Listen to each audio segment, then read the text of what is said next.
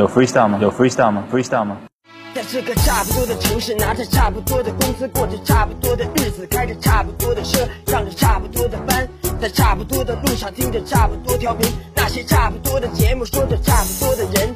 我八零后出生，说话就大声，我玻璃发声，要有我人生，不做差不多先生。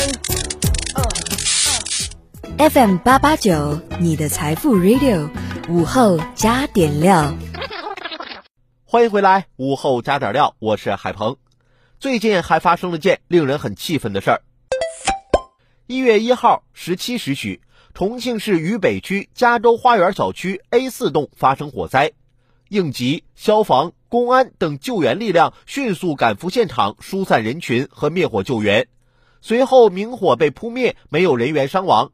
救援过程中，十多辆消防车进入小区时，因车辆占道、有路桩等因素遇阻。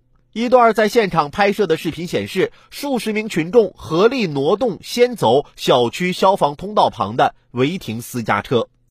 小区消防通道是生命通道，直接关系到居民生命财产安全，必须时刻保持畅通，不能占用堵塞，这是基本常识。从法律角度说，占用堵塞小区消防通道是违法行为，要受到相应处罚。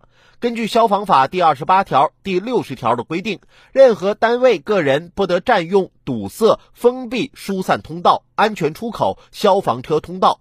有占用、堵塞、封闭消防车通道、妨碍消防车通行行为的，责令改正，处五千元以上五万元以下罚款。但是私家车占用堵塞小区消防通道却是一种普遍现象，很多人习以为常。往往只有火灾出现、消防车被堵时，才对占用堵塞小区消防通道行为气愤。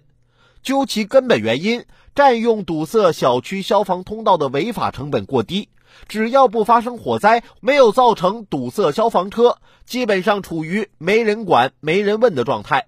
车主不需要为占用堵塞消防通道行为承担任何责任和付出代价，这导致占用堵塞消防通道被罚，跟发生火灾一样，都是低概率事件，也就打消不了一些人的侥幸心理。